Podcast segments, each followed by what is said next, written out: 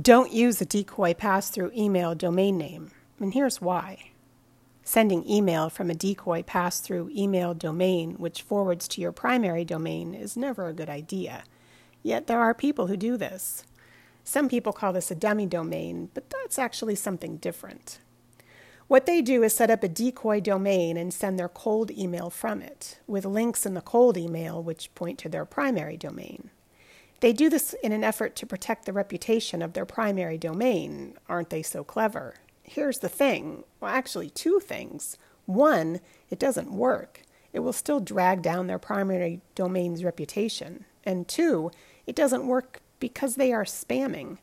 Calling it cold email when what you've done is scraped or purchased an email address and put it on a mailing list without consent is spam, no matter how much you try to polish it up and call it something else.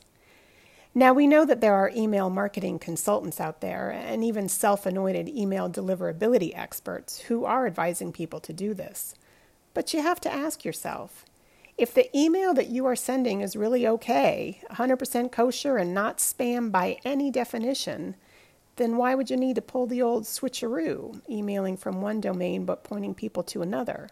It's like the email version of catfishing. Trying to get around something which inbox providers have put in place to help deal with spam and spammers generally means that you are spamming. Trying to send email out in a way that legitimate ESPs forbid also generally means that you are spamming.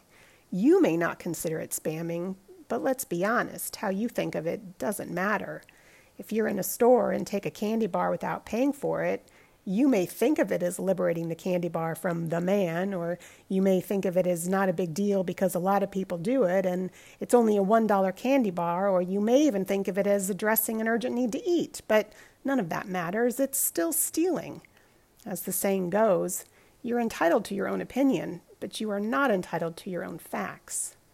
And really, you already know that because you have already had to answer for yourself why are you doing this roundabout method of sending your email instead of the straightforward, open, and honest way that legitimate businesses do. It also goes against nearly everything that your common sense says about building a great domain reputation, not to mention your SEO and, of course, your deliverability. The perfect setup from all of these standpoints is when your email domain and your email from address are the same and when any links in your email that go back to your website match the sending domain. Spam filters check for these things, and when something doesn't match up, the spam filter can add one to a thousand spam points to your email, causing your deliverability and, yes, your reputation to take a hit. And in this case, it isn't even just the spam filters and inbox providers who are noticing the mismatch. Consumers know to look for these things too.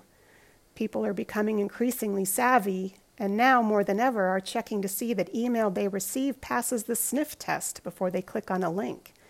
And that includes checking the from address to see if it coincides with who is actually sending the email and their website address. No legitimate business that sends legitimate email to a legitimately built mailing list uses a decoy mailing domain. They don't have to, because they aren't doing anything wrong. If you have to, then it's probably time to rethink your emailing practices.